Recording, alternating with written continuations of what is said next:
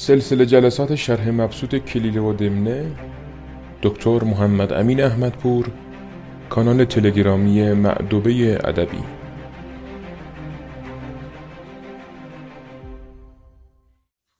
نام خدا. با سلام در صفحه 193 کلیله و دمنه هستیم و جایی که در باب بوف و زاق بودیم. و خلاصه از قصه رو اگر تعریف کنم برای اون تقریب ذهن شما به این صورت بود که در درختی بزرگ زاغانی لانه داشتن در نزدیک اونها قاری وجود داشت که معمن جغت بود. روزی اونها جغت به زاغان حمله کردند و غلبه کردند و مزفر و مسرور به منزل بازگشتند. حالا ملک ملک زاغان از پنج وزیر خود می‌پرسه که چه باید کرد. نظر دو زاغ رو گفتیم اما زاغ سوم سخنش موند. ملک وزیر سوم را گفت رای تو چیست؟ گفت که نظر تو چیه؟ گفت من ندانم که ایشان چه می‌گویند لکن آن نیکوتر که جاسوسان فرستیم و منهیان متواتر گردانیم و تفحص حال دشمن به جای آریم و معلوم کنیم که ایشان را به مصالحت میلی هست و به خراج از ما خشنود شوند و ملاطفت ما را به قبول استقبال نمایند. اینجا بهتر بود. علامت سوال. قرار می‌داد مرحوم مینوی. چون ادامه داره دیگه میگه اگر از این باب میسر تواند گشت یعنی ادامه این جمله از ایشون نقطه گذاشته که خب به نظر درست نیست و بهتر بود که در این موضع ها علامت سوال قرار می‌داد. حالا علامت سوال مهمه اینجا. حالا بعضی ها دیگه خیلی مته به خشخاش می‌زنن. به خصوص بعضی ویراستارا که سوادی هم ندارن. حالا چند نفر دور اینا رو گرفتن. کاما پژوه باید به اینا بگیم بیشتر. دنبال اینن که اینجا مثلا چرا اینو اینجوری گذاشتی. بعد خود رو توهم این رو دارند که نسخه برای زبان هم می‌توانند بپیچند و هرچی اینا میگن درسته مثلا اینو حتما باید جدا بنویسیم اونو حتما باید به هم وصل کنیم. این حرف و حرفای غیر علمی و کاماپژوهانه است که اصلا گوشم ندید. همون جایی که علامت سوالی باید وجود داشته باشه اون جایی که لازمه باید باشه یکیش همین موضع هست که اینجا چون خوف التباس و تفاوت معنا وجود داره. اینجا رو ما لازم هست که در واقع به درستی رعایت کنیم. خب میگه زاغ سوم گفت که نظر این دوتای قبلی رو من نمی‌دونم. خیلی قبول ندارم چون یکیشون گفت که بهتره جنگ کنیم ولو شکست بخوریم و دیگری گفت که فرار کنیم. این میگه من این نظر رو قبول ندارم ولی نظر من اینه که جاسوس بفرستیم. سپای به اصطلاح.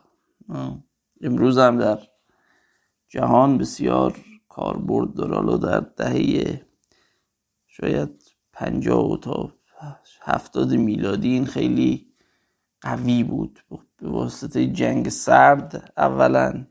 و دوم به واسطه اون را رقابت هایی که مثلا در آلمان شرقی و غربی بود. حالا اونم البته از طبعات جنگ سرد محسوب میشه چون آلمان شرقی خب میل به شوروی داشت و آلمان غربی میل به غرب و ادارهشون هم همینجوری بود. بنابراین خیلی اون موقع این بساط بساط مهمی بود. کارای اطلاعاتی. یه دوره مهم دیگه هم شاید بشود به این اضافه کرد.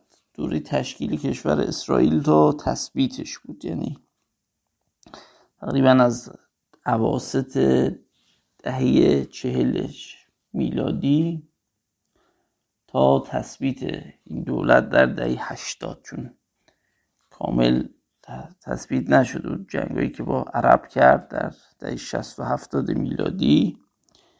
ولی خب اون حالا اینا هم کتاب های خیلی متعددی در این باب نوشته شده که من دیگه نمی‌خوام بهش اشاره کنم. حالا اینجا جاسوس به معنی هر کسی است که خبری بیاورد. اینم از قدیم بوده دیگه. منهی هم باز به همین معنیه.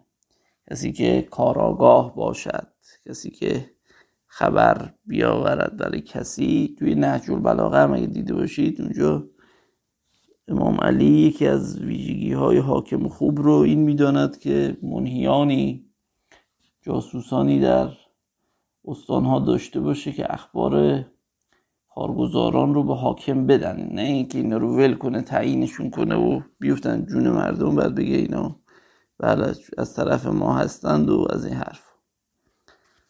این هم داره میگه میگه نیکوتر این هست که جاسوس بفرستیم خبرچین بفرستیم منهیان متواتر گردانیم کاراگاهان رو پشت سر هم بفرستیم تفحص دشمن به جا یاریم. بگردند. ببینن اوضاع چطوره دشمن در چه وضعی است. و معلوم کنیم که ایشان را به مسالت میلی هست. آیا قصد مصالحه دارند؟ به خراج از ما خوشنود شوند؟ آیا با باج و خراج که پولی بود که می‌دادند به کسی که غالب می‌شد بر اینها خراج گذار می‌شدن معمولا حاکم دو حالت داشت یا خود شاه غلبه کننده اون رو تعیین می‌کرد یا نه. این حاکم از قبل اونجا بود. بعد این میپذیرفت که باج بده به اون شاهی که بر او غلبه کرده و او تغییر نکنه. اگر به باج و خراج از ما راضی می‌شوند و ملاطفت ما رو به استقبال قبول نمایند. این نرم خوبی و اینجا منظور این از سر تسلیم در آمدن رو. میگه این رو قبول می‌کنند یا نه؟ اگر از این باب میسر تواند گشت اگر این امکان دست بده و به وسع طاقت و قدر امکان در آن معنی رضا افتد صلح قرار دهیم. میگه تا اون جایی که امکان پذیر امتیاز بدیم با اینا صلح می‌کنیم. و خراجی التزام نماییم تا از بحث ایشان ایمن گردیم و بیارامیم. یک خراجی رو میپذیریم که به اینا پرداخت کنیم که از تندی و قدرت اینها خلاصی یابیم و خلاصه در آرامش زندگی کنیم. که ملوک را یکی از های صائب و تدبیرهای مصیب آن است که چون دشمن به مزید استیلا و به مزیت استعلا مستثنا شد و شوکت و قدرت او ظاهر گشت و خوف آن بود که فساد در ممالک منتشر گردد و رعیت در معرض تلف و هلاک آیند. ادامه داره دیگه. میگه یکی از تصمیم های درست و به جای شاه صائب و مصیب اصابت کننده درست. هر نظری که درست باشه. یکی از نظریات درست اینی که چی باشه؟ این از صوب رو داشتیم یعنی جانب بود دیگه. میگه یکی از نظرات درست اینی که وقتی دشمن قدرت زیادی داره به مزید استیلا یعنی می‌تواند غلبه کنه زیادی غلبه دارد قدرتش خیلی زیاده به مزیت استعلا خیلی فاصله داره با ما. فاصله قدرت اقتصادی نظامی تکنولوژیکی هرچی. مستثنا شد یعنی جدا شد این استثناء از عبارات نحو عربیه دیگه. رو بعدا به معنی جدا شدن مطلقش اومده. به معنی حالا منطقه هست دیگه. یکی از اقسام قیاس تو منطقه سوری هم هست که ما کاری نداریم. منتها در نحو عربی میگن که انواعی داره دیگه. شما مثلا میگی من میوه ها رو دوست دارم بجز پرتقال مثلا. مثلا میگه انی احب الفواکه الا البرتقال. خب این استثناست دیگه. عرب میگه استثناء در نحو عربی یعنی یک چیزی رو از میان مجموعی شما جدا کنی. حالا انواعی داری توی نحو عربی که موجبه باشه یا غیر موجبه باشه اینا از نظر اعراب هم متفاوتن دیگه.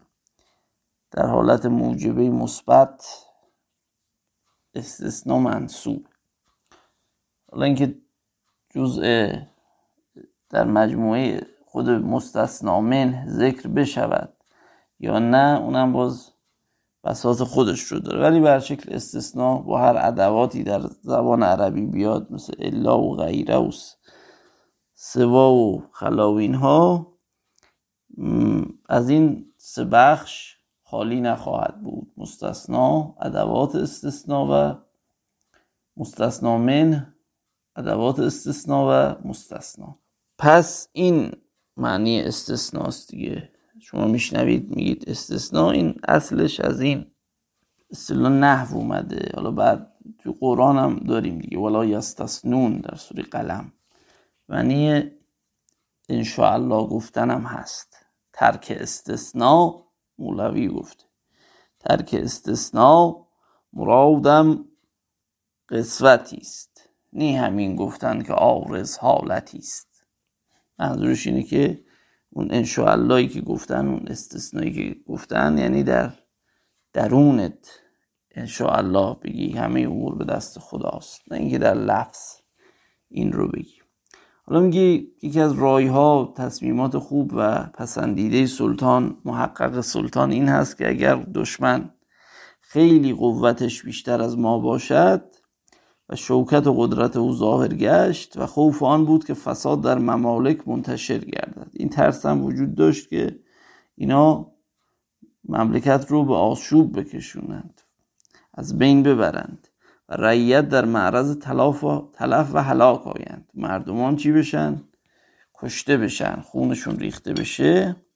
کعبتین دشمن به لطف باز مالند.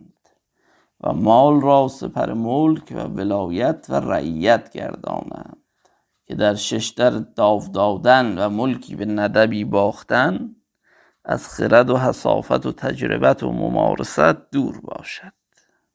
بله خب. حالا اینجا چند تا اصطلاح داریم. اصطلاحات قمار هست. این رو هم تلفظ درستش رو اینجا باید بگیم. حالا مردم با زمه تلفظ می‌کنن میگن قمار. ولی قماره واژه قمر به معنی ما هم از همینه دیگه. چون آدم قمارباز گمبلر دائم در سود و زیان پولش زیاد و کم میشه. ما هم دائم در حال هلال شدن و بدر شدن و بعد از نظر رفتن و این حرف هست. مثل یک از قمره به این معنی دیگه. حالا مقامر یعنی کسی که قمار بکند. قمار باز باشه دیگه. حالا انواع خیلی گسترده ای داره تو جهان امروز. خیلی خیلی زیاده. شما مثلا توی لاس وگاس آمریکا که مرکز قمارخانه های جهان هست اگه بری یا توجه کرده باشید اونجا انواع و اقسام خیلی لا تعد و لا تحصا قمار وجود داره. اما اینی که اینجا گفته و در ادبیات فارسی هم خیلی رواج داشته. همین قمار معروف هست. چیزی که ما تحت عنوان نرد تخت نرد ازش یاد می‌کنیم. نرد شیر بعضیا گفتن. را خود اینجا این اصطلاحات رو هم باید توضیحی عرض بکنم به ناچار. حالا اونایی که اهل تخت نرد هستن اینا رو ممکنه بدونن. البته خب تخت نرد امروز هم با تخت نرد قدیم تفاوت های زیادی داره مثل قدیم نیست. اولا کعبتین کعبتین چی هست؟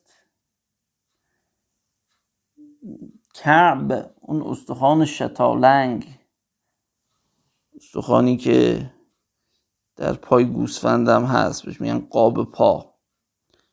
یا حالا من خوردم کله پاچه دوست دارم قاب پاشو خوردین یا نه؟ شتالنگ یا استراگالوس بهش میگن. این رو قدیم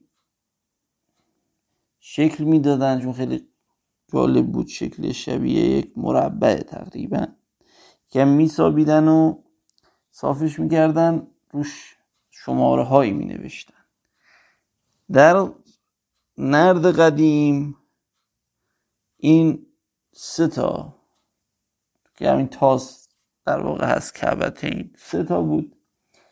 ولی باز بهش می‌گفتن کعبتین که دلالت بر تصنیه داره یعنی دلالت بر دوتا داره. حالا اینجا بذارید اول توضیح مرحوم مینوی رو براتون بخونم. بعد باز یه توضیح اجمالی دیگری حاشیه‌ای هم بر متن خواهیم زد که این جملات از ذهن شما خارج نشود. کعبتین کعبتین دشمن باز مالیدن. کعبتین سپارچه استخوان مکعب. مکعب است که بر هر یکی اعداد یک تا شش رسم یا نقر. نقر یعنی حفر کرده باشند.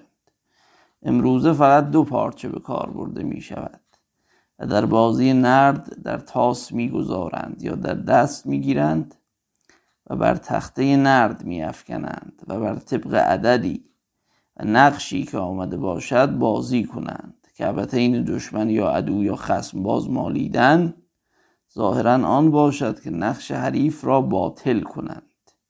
یعنی نقشی بیاورند باطل کننده و مغلوب کننده نقش او و یا اینکه در مقابل داف کردن حریف این را به علامت تسلیم و قبول باخت به ملایمت پیش خسم بگذارند.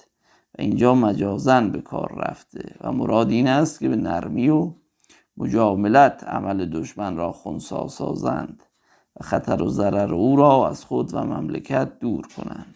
در الموجم بیتی از شاعری بی ذکر نام او آمده. کجا توانم مالید کعبتین عدو؟ ولی اگر تو دهی مرمرا به حق یاری. و در دیوان قوامی رازی آمده است. گر تو را در نرد محشر مهرهای شبهت است مهرهای شبهت است که این مرگ چون مالی از این در ششتری که این مرگ چون مالی که از این در ششتری باز حالا مثال های آورده و در جامع تواریخ رشیدی این عبارت دیده می شود. خلیفه گفت مقتضای رای تو در دفع این خسم قاهر و قادر چیست؟ وزیر گفت که این خسم به بزم مال باز باید مالید. بعد گفته این عبارت رو میرخان در روزت و صفا هم آورده و از تاریخ وصاف هم وصاف الحضر منظور است. نقل کرده لشکری که بدان این خسم باز تواند مالید. بله. اینجا من این نظری دارم که فعلا ارزش نمی کنم در باب این مطلب. منتها فل جمله بدانید که این به لطف باز مالیدن یعنی مصالحه کردن نرمی کردن. حالا نظرم که این خود عبارت به چه معنی است فعلا طلبتون باشه بعدا شاید نوشتم یا عرض کردم خدمت شما خب اما خب اینجا چند تا اصطلاح دیگه هم اومده. داو دادن ندب. و این دوتا هم استاد مینوی معنی کرده. داو دادن همان است که امروز دو دادن می‌گوییم. یعنی پیشنهاد حریف را بر این به بازد بیشتر از مقدار قرارداد اول بازی پرداختنی باشد قبول کردن. و این در موقعی که مورای تو را حریف ششتر کرده باشد به قاعده درست نیست. داو در داوطلب که در محاور متداول است ظاهرا از اینجاست. خب ایشون این نکته رو نگفتن که اصلا داو به معنی دست بازی هم هست. این نوبت بازی هم بهش میگن داو. داوطلب به این معنی اومده توی فارسی. ندب رو هم گفتن گرو قمار. یعنی آنچه بر سران گرو بسته باشند که بازنده به برنده بدهد. بعد در باب چیزهای دیگه مثل خسل و ندب و داو فره و دست خون و این چیزا گفته یه چیزایی در نفایس الفنون و اینا اومده چون ما طریقه بازی قدیمی رو نمی‌دونیم بر ما مجهول است. و بالا اینا دیگه خیلی کار عجیب غریبی هم نیست. مثلا دست خون و اون چیزی بوده که سر جانت بازی می‌کردی. یعنی یا مجازا معنی ته ته اون بازی. هرچه داشتی و نداشتی رو گرو میذاشتی یا خانی گفته در قمره زمان فتادی به دست خون. و مال کعبتین که حریفی است و بله. خب حالا این بازی های نرد اسم داشته توی قدیم. اسم این بازی ها هم بر شکل اومده. این اصطلاحات رو شما باید بلد باشید. اما قبلش من این توضیح هم در باب خود نرد ارز کنم که خب نرد اولا بازی است که ظاهرا از هند آمده. وارد ایران شده. حالا خود نرد به معنی ارز کنم اصل لغتش تنه درختم هست. جزعه به اصطلاح. این یکی از معانی مهم نرده. حالا توی شعر فارسی هم داریم مثال هایی که دلالت بر این دارد. مثلا فردوسی گفته برادر ز تیرش بترسید سخت نهان گشت در پشت نرد درخت. نرد معنی تن است. یا عثمان مختاری گفت ای خداوندی که فضل و فخر و عز و جاه تو آنچو بیخ است این چو نرد است آنچو شاخ است این چو بار. نرد معنی تنه باز درخت در این شعر اومد. پس اجمالا به معنی در فارسی استعمال شده. اما اینکه حالا این همین لغت بوده یا نه محل بحث.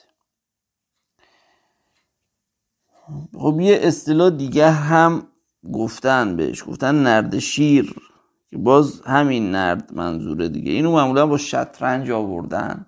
در کتب فقهی به کار رفته. البته تو شعرم هست. حالا البته تو شعرهای جدیدتر من دیدم. حالا معمولا بعضی گفتن اگر این یک میزی هم مثلا داشته باشه بهش میگن نرد شیر حالا این خیلی دقیق نیست.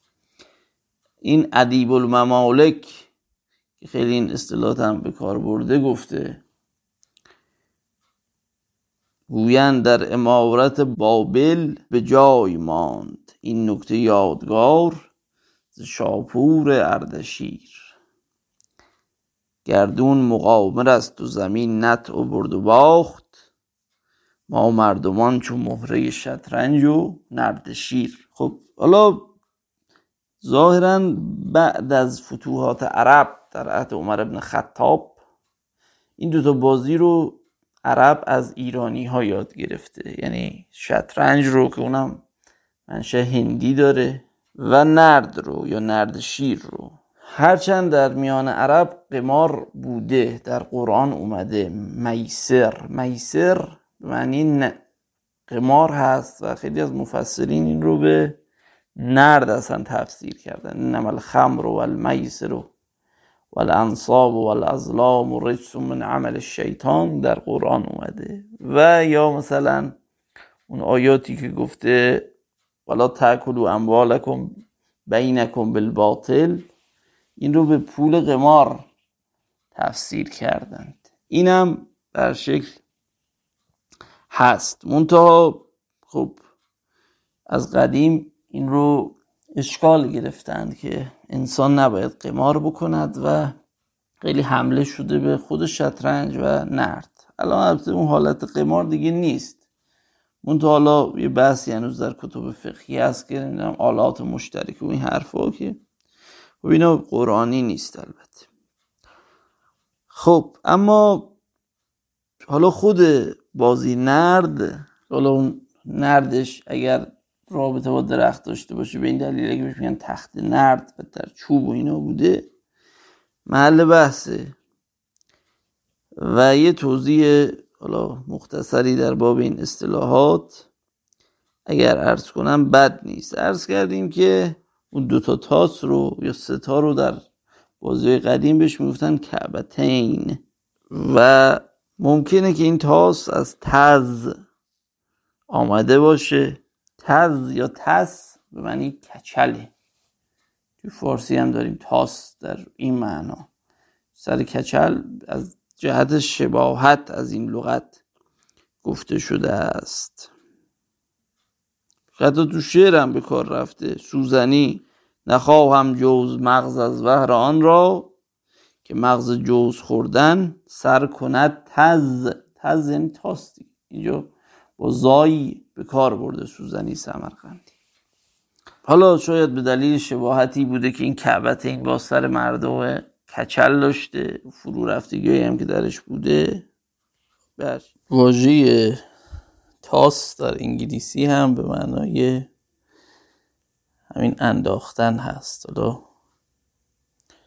من در دیکشنری آکسفورد هم نگاه کردم که اونجا ریش شناسی و اولین ورود واژه به زبان انگلیسی رو هم نگاه کنم. دیدم که مشخص نیست. یعنی از قرن 16 وارد شده ولی اینا ندونستن که منشأش کجاست و نظر می‌رسه که از همین ریشه فارسی وارد زبان انگلیسی شده که این هم قابل تحمل است برای اونهایی که کارهای وابسته به زبانشناسی انجام میدند و در واقع ترمینولوژی واژه رو بررسی می‌کنند. بش حالا تاس رو معمولا از استخوان یا چوب درست می‌کردن. گفتیم اون استخوان شتالنگ گوسفند بوده معمولا. ولی خب باید سنگین و تو دست بیاد خلاصه.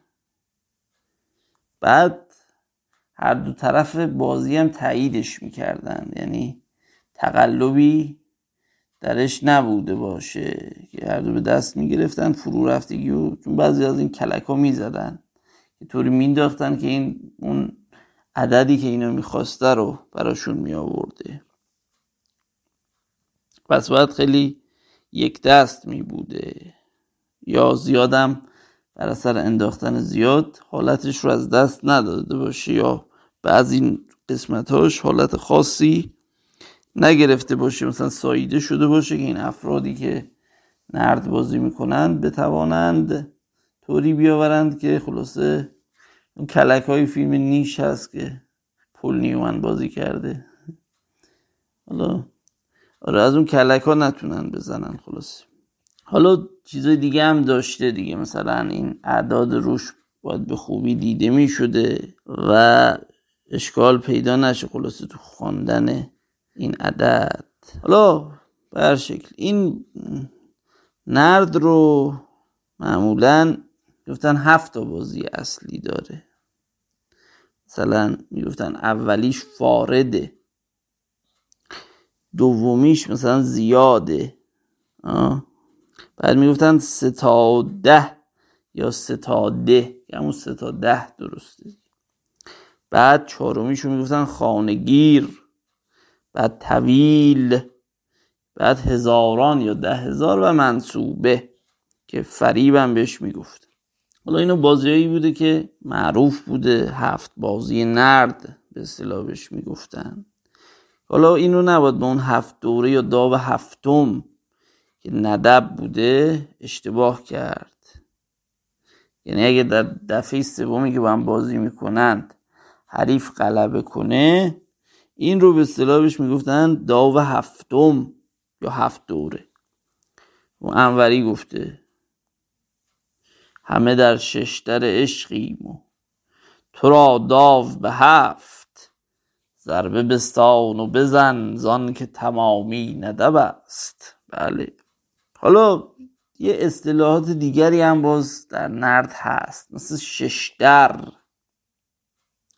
مششدر هم از این توی فارسیش ساختن حتی. خاقانی زیاد استعمال کرده حالا این رو محل خطر و اینا می‌دونستن. شاید از این جهت که توی اون نجوم قدیم خانه ششم مولود تالش تاله بیماری و مرگ و اینا بود.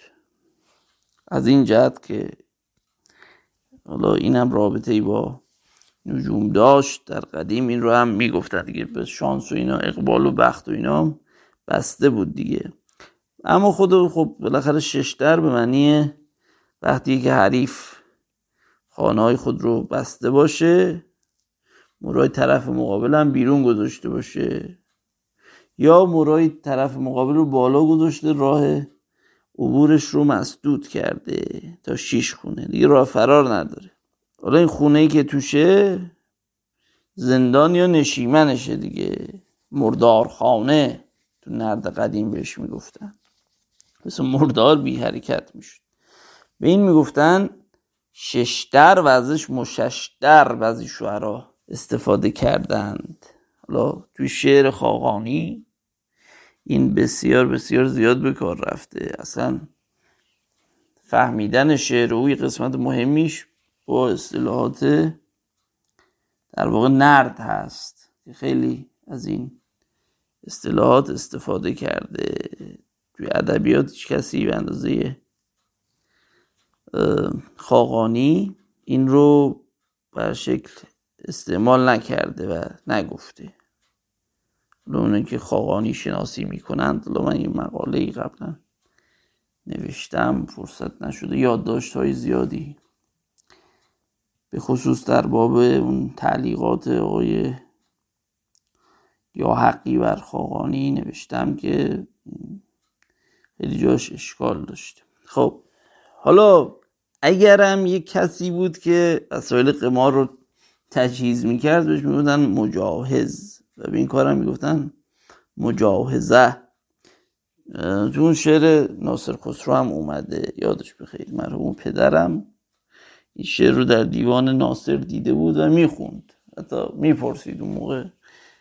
البته من چون نوجوان بودم خیلی اون زمان سر در نمی آوردم از اون شعر جناب ناصر خسرو. حالا آدمی که خیلی در قمار هیلگر و مکار و اینا بود به می‌گفتن شیشنداز ششنداز برون آمد ز پرده سهرسازی ششندازی به جای شیشه بازی. نظامی گفته این هم از اون اصطلاحاتی است که به کار می بردند حالا گاهی هم ممکن توی ادبیات جای مثلا قمار بگن منک یا منگ. اینم وقتی مثلا تو شعر داریم منکیاگر منگیاگر. به معنی همین قمار باز اومده دیگه.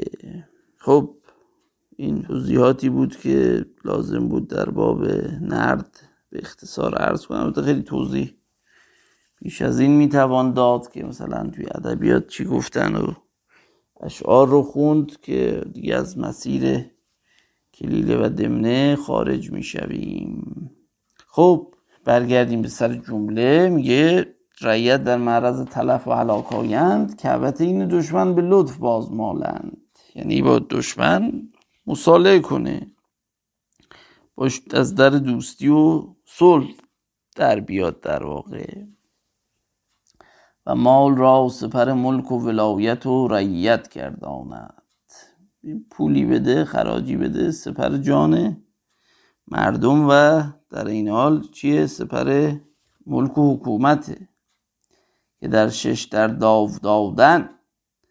ملکی به ندبی باختن از خرد و حصافت و تجربه و ممارست دور باشد. روز سرزمین روز کشور قمار کردن. جایی که گیر افتادی گروه بیشتری بدی یا نوبت رو به حریف واگذار کنی میگه این از عقل دوره. این کار در واقع خردمندان نیست این کار رو انجام دادن. این کار کار عقلانی نیست. نباید این کار رو انجام بده. بله. اگر زمان نسازد تو با زمان بساز. اگر زمان نسازد تو با زمان بساز. اگر سپر بگردد حال خود تو مگرد. حالا مصر دوم نیاورده شعر از مسعود سعد سلمان هست. خب بیتی عربی آورده اینجا. بله. وللدهر اثواب فکن فی ثیابه کلیبسته یوما اجد و اخلقا. استاد مینوی معنی کردن روزگار را جامعه هاست. یعنی حالت های گوناگون است. باش در لباس های او. همچنان که او لباس می پوشد روزی که نو می پوشد و روزی که کهنه می پوشد شعر رو به عقیل ابن علفه نسبت دادند. حالا بعضی این رو می‌خونند عقیل ابن علفه. و این آدم خیلی معروفی بوده این عقیل. معروف به اینکه خیلی متکبر بوده. داستانهای زیادی درباره او. و تکبرهای عجیب غریبش در کتب نقل کردند که محل بحث نیست از جمله دخترش رو شوهر داده که چگونه بوده. خودتون می‌تونید در کتب اینها رو بخونید. بله. حالا منظورش شعر اینه. ولی دهری اسوابون فکن فی سیابی. یعنی هر جوری که روزگار همیشه بر یه حال نیست. بر هر حالی هست تو هم سعی کن خودت رو به اون حال روزگار چیکار کنی؟ تطبیق بدی. منظورش اینه دیگه کلیبستی یوما اجد و اخلقا روزی که لباس نو می پوشد روزی که لباس خلق و کهنه می پوشد خب پیشنهاد وزیر سوم این بود. یعنی بریم بگردیم ببینیم اوضاع چطوره اگر راضی بشند. بهشون خراج بدیم. بر سر مملکت قمار نکنیم. ملک وزیر چهارم را گفت یعنی به وزیر چهارم گفت. این را در معنای حرف اضافه است. تو هم اشارتی بکن و آنچه فراز می آید باز نمای. گفت تو هم چیزی بگو اون چیزی که به ذهنت می‌رسه بگو این رو. آنچه جاشه که بگی این رو بگو. گفت وداع وطن و رنج غربت به نزدیک من ستوده تر از آن که حسب و نسب در من یزید کردن. و دشمنی را که همیشه از ما کم بوده است تواضع نمودن. این وزیر چهارم گفت ترک وطن کردن رفتن رنج و غربت برای من خیلی آسون تر از اینی که تسلیم دشمنی بشیم که همیشه هم از ما شکست خورده از ما کمتر بوده در حسب و نسب. بله از نظر خانوادگی از نظر جایگاه. این جز اصطلاحاتی است با هم میارن دیگه حسب و نسب. حالا اینکه توی فارسی هم میگیم حالا حسب یا حسب درسته یا حسب؟ یا حسب هر دوش درسته. حسب دستور یا حسب دستور. حالا توی شعر معمولا با دو تا فتحه اومده. خب من یزید. این باز امشب شد اصطلاحات حراجی و قمارخونه و این حرف. من یزید یعنی حراج کردن حراج فروختن. کی بیشتر میده؟ تو فیلم ها دیدین بیشتر نبود. حالا امروز هم توی اون حراجی های خیلی بزرگ مثلا در حراجی کریستی لندن یا کریستیز اصطلاح که معتبرترین حراجی دنیاست یه فردی که مسئول فروختن اون جنسه حالا هرچی مثلا تابلوی نقاشیه این باید یه لفظی رو به کار ببره. چیزایی که میگه معمولا میگن آکشن چنت معمولا یه ریتم خاصی داره دیگه. همون منگزیده دیگه. بیشتر نبود. من می‌دیدم تو این حراجی کریستیز یکی از فرو تابلوهای معروف داوینچی رو می‌خواستن بفروشند که خب خیلی هم بر سر اینکه این تابلو آیا اصالت داره واقعا مال داوینچی بوده یا نه. بحث بود و بحثم شد که این نقاشی بالاخره از آن کیست؟ از آن داوینچیه یا فقط مثلا داوینچی ویرایشش کرده شاگرداش این تابلو رو کشیدند؟ بر شکل در نهایت ظاهرا به نتیجه رسیده بودند که این تابلو رو خود جناب داوینچی کشیده سالوادر سالوادور موندی و ظاهرا بن سلمان. این رو در نهایت 400 میلیون دلار 400 خورده میلیون دلار خرید. تو همین حراج کریستیز من می‌دیدم این حراج رو 15 20 دقیقه هم تقریبا به طول کشید. اینقدر قیمت ها بالا و پایین شد. حالا این من یزید که الان هم هنوز توی این حراجی ها استفاده می توی قدیم هم بوده. این اصطلاح عربیش رو به معنی همین اصطلاح به کار بردن. اون شعر معروف حافظ رو حتما شنیدید. کوته نظر مباش که در من یزید عشق خوبان به یک نظر معامله با آشنا کنند. این شعر معروف حافظه. این اصطلاح من یزید رو اونجا آورده.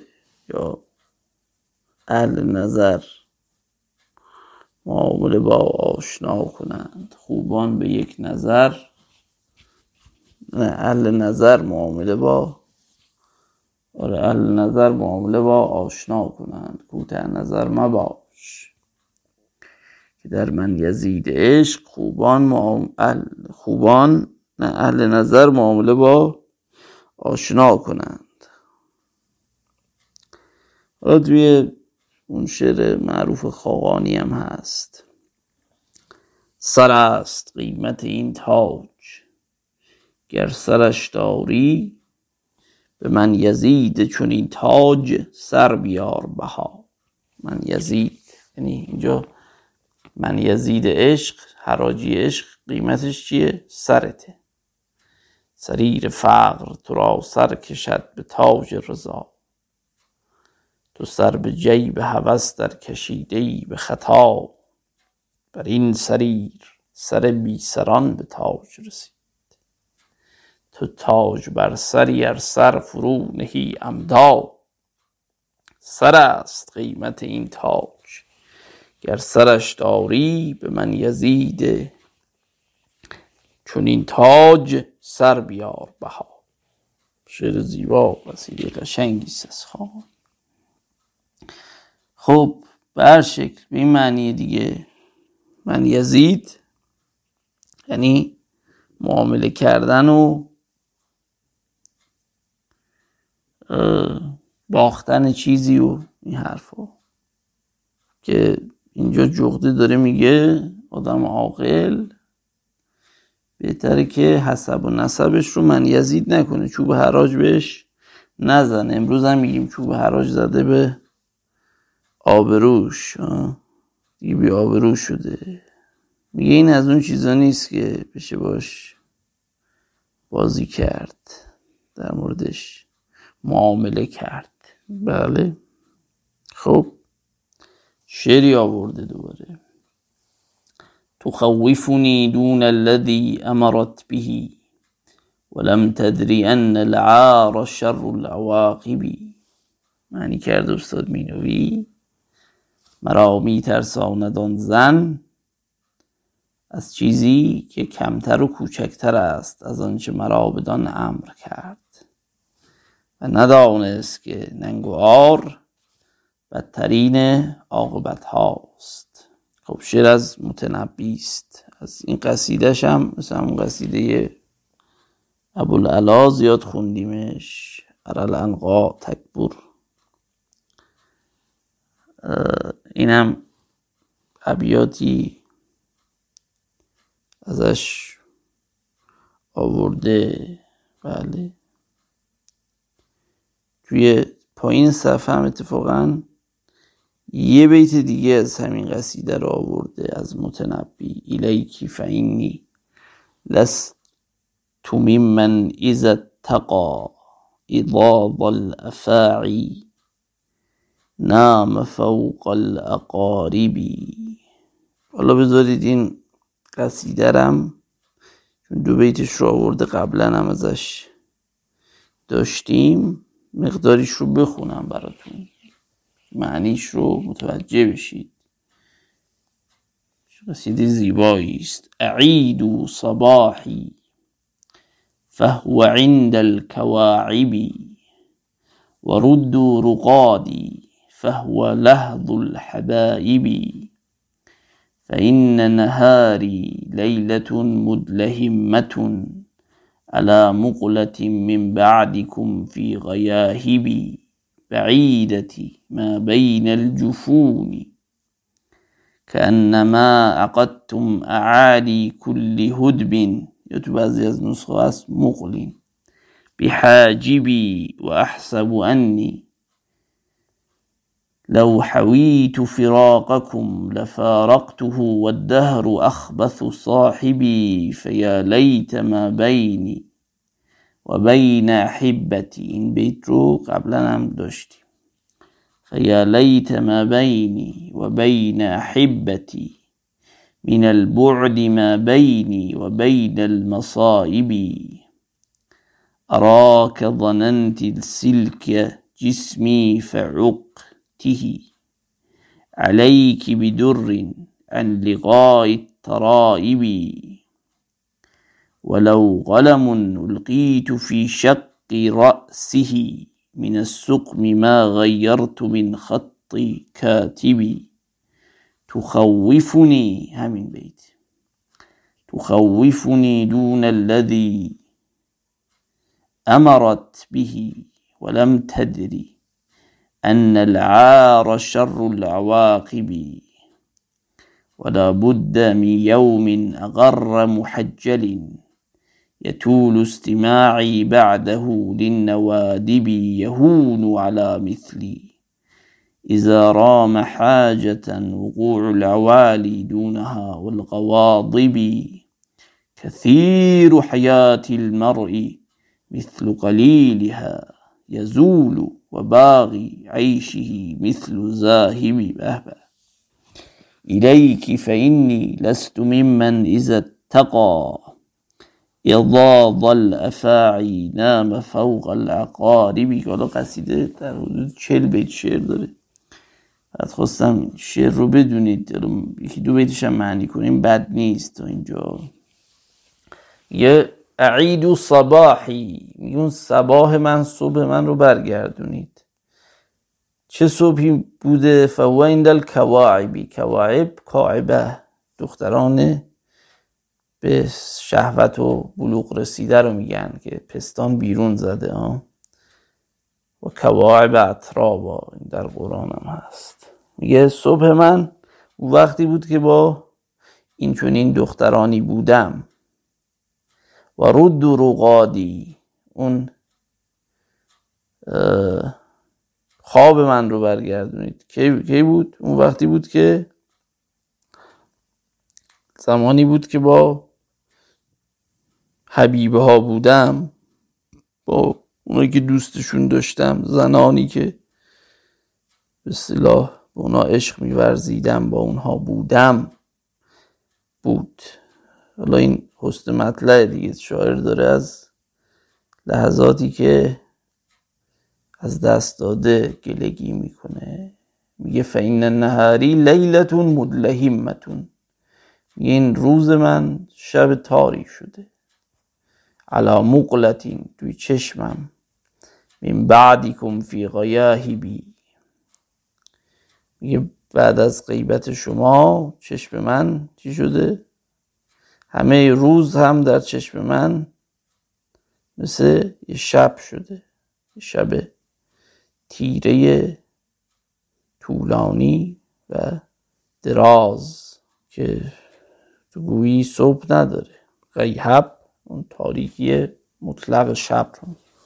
حالا این تو قدیم خیلی تصورش ساده تر بود دیگه چون الان نور چراغ خیلی اذیت کننده است. شما اصلا تاریکی شاید خیلی وقتا نبینیم اگه بری در یه جایی که از انسان دور بشی اون موقع بفهمی تاریکی چیه؟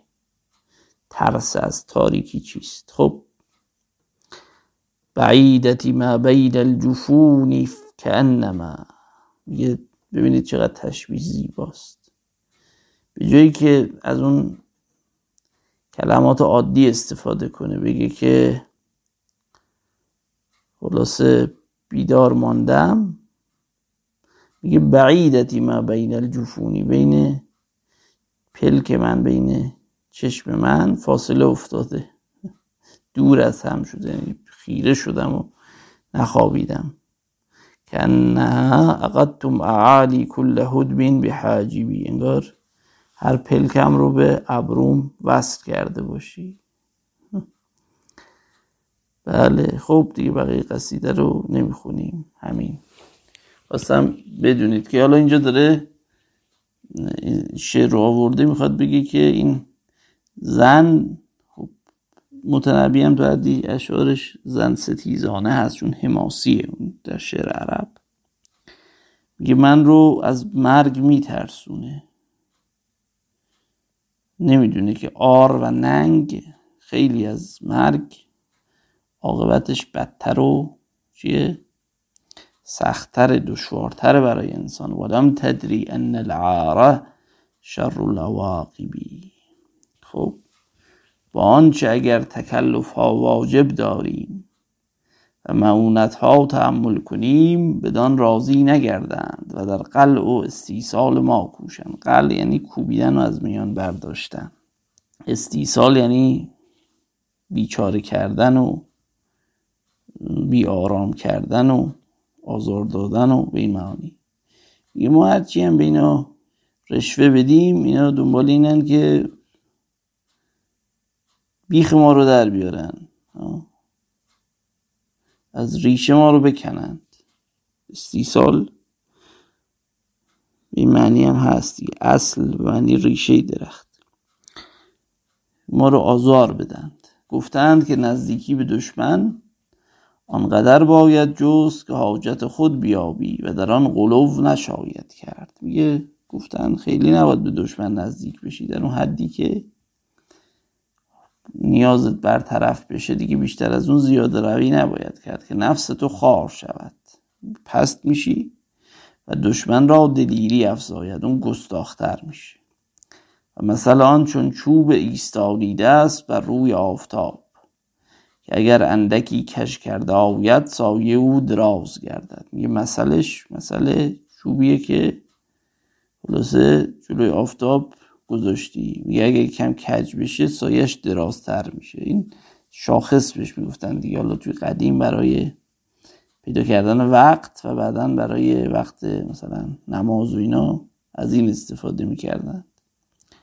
و اگر در آن افراط رود سایه کمتر نماید. خیلی هم دیگه حالت چوبه رو عوض کنند سایه رو درست نشون نمیده. منظور این نزدیکی و دوری به دشمن هست.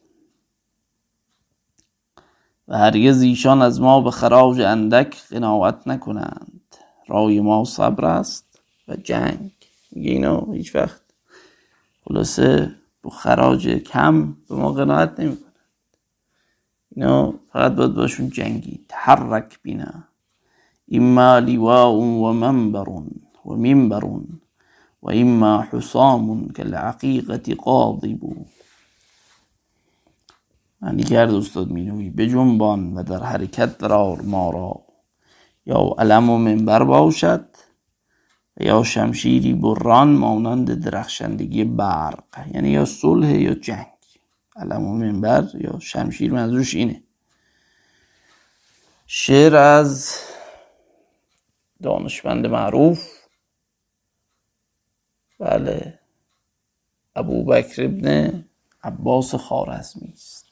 اینم آدم معروفی دی رسائل خارزمی خیلی آدم بددهنی بود این خارزمی و شعار خوبی هم بوده.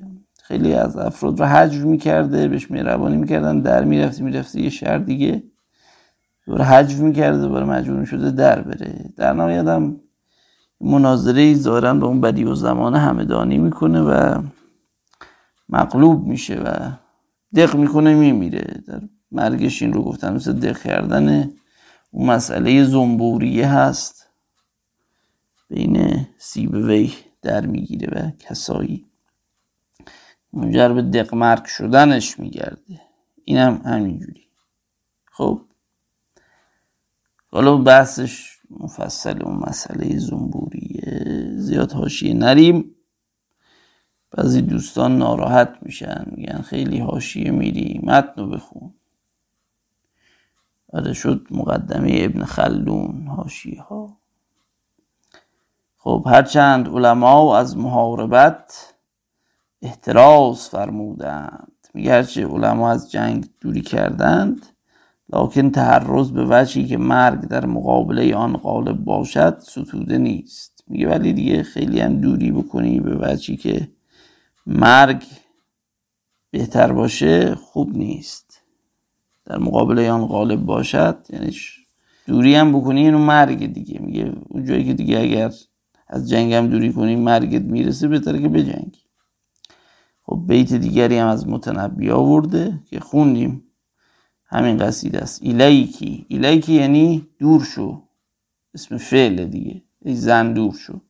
تبعدی. فینی لست من ایزد تقا میگه معنی کرد استاد مینوی دور شو که من نیستم. چنان کسی که اگر از گزیدن افیان بپرهیزد بر روی کجدم ها بخسبد. یعنی از بلای بزرگ بگریزد. به ذلت و خاری و هلاک تدریجی تن در دهد. خب افایی افعی مار بزرگ سمی رو میگن. نه منظور وایپر مثلا نیست. گزیدن اینا هم دردش بیشتر هم کشنده است. منظور مرگ یا کار بزرگ رو داره میگه. اقرب گزیدنش ضعیفتره و کم پشتر هست. ذلتی که دائم باشه رو میگه. میگه من از اونایی نیستم که مرگ رو بذارم کنار از بخاطر اینکه نمیرم برم تن به یه ذلت دائم بدم. خیلی شعر زیباست اینجا. ببینید در چه نوع کنایه دوری داره این مطلب رو بیان می‌کنه متنبی. بله. افعی افعی جمع افعی اقارب جمع اقربه جز جمعای نادر عربی هن دیگه مثل انادل جمع اندلیب. پنجم را فرمود بیار چه داری؟ جنگ اولاتر یا صلح یا جلا. خب تا اینجا. کفایت می‌کنه منم خسته شدم فکر می‌کنم زیاد خوندیم امشب. شب چهارشنبه سوری هم بود پیشا پیش. سال نو رو هم به شما تبریک عرض می‌کنم. امیدوارم که سال خوبی داشته باشید در سال 1401 و سلام.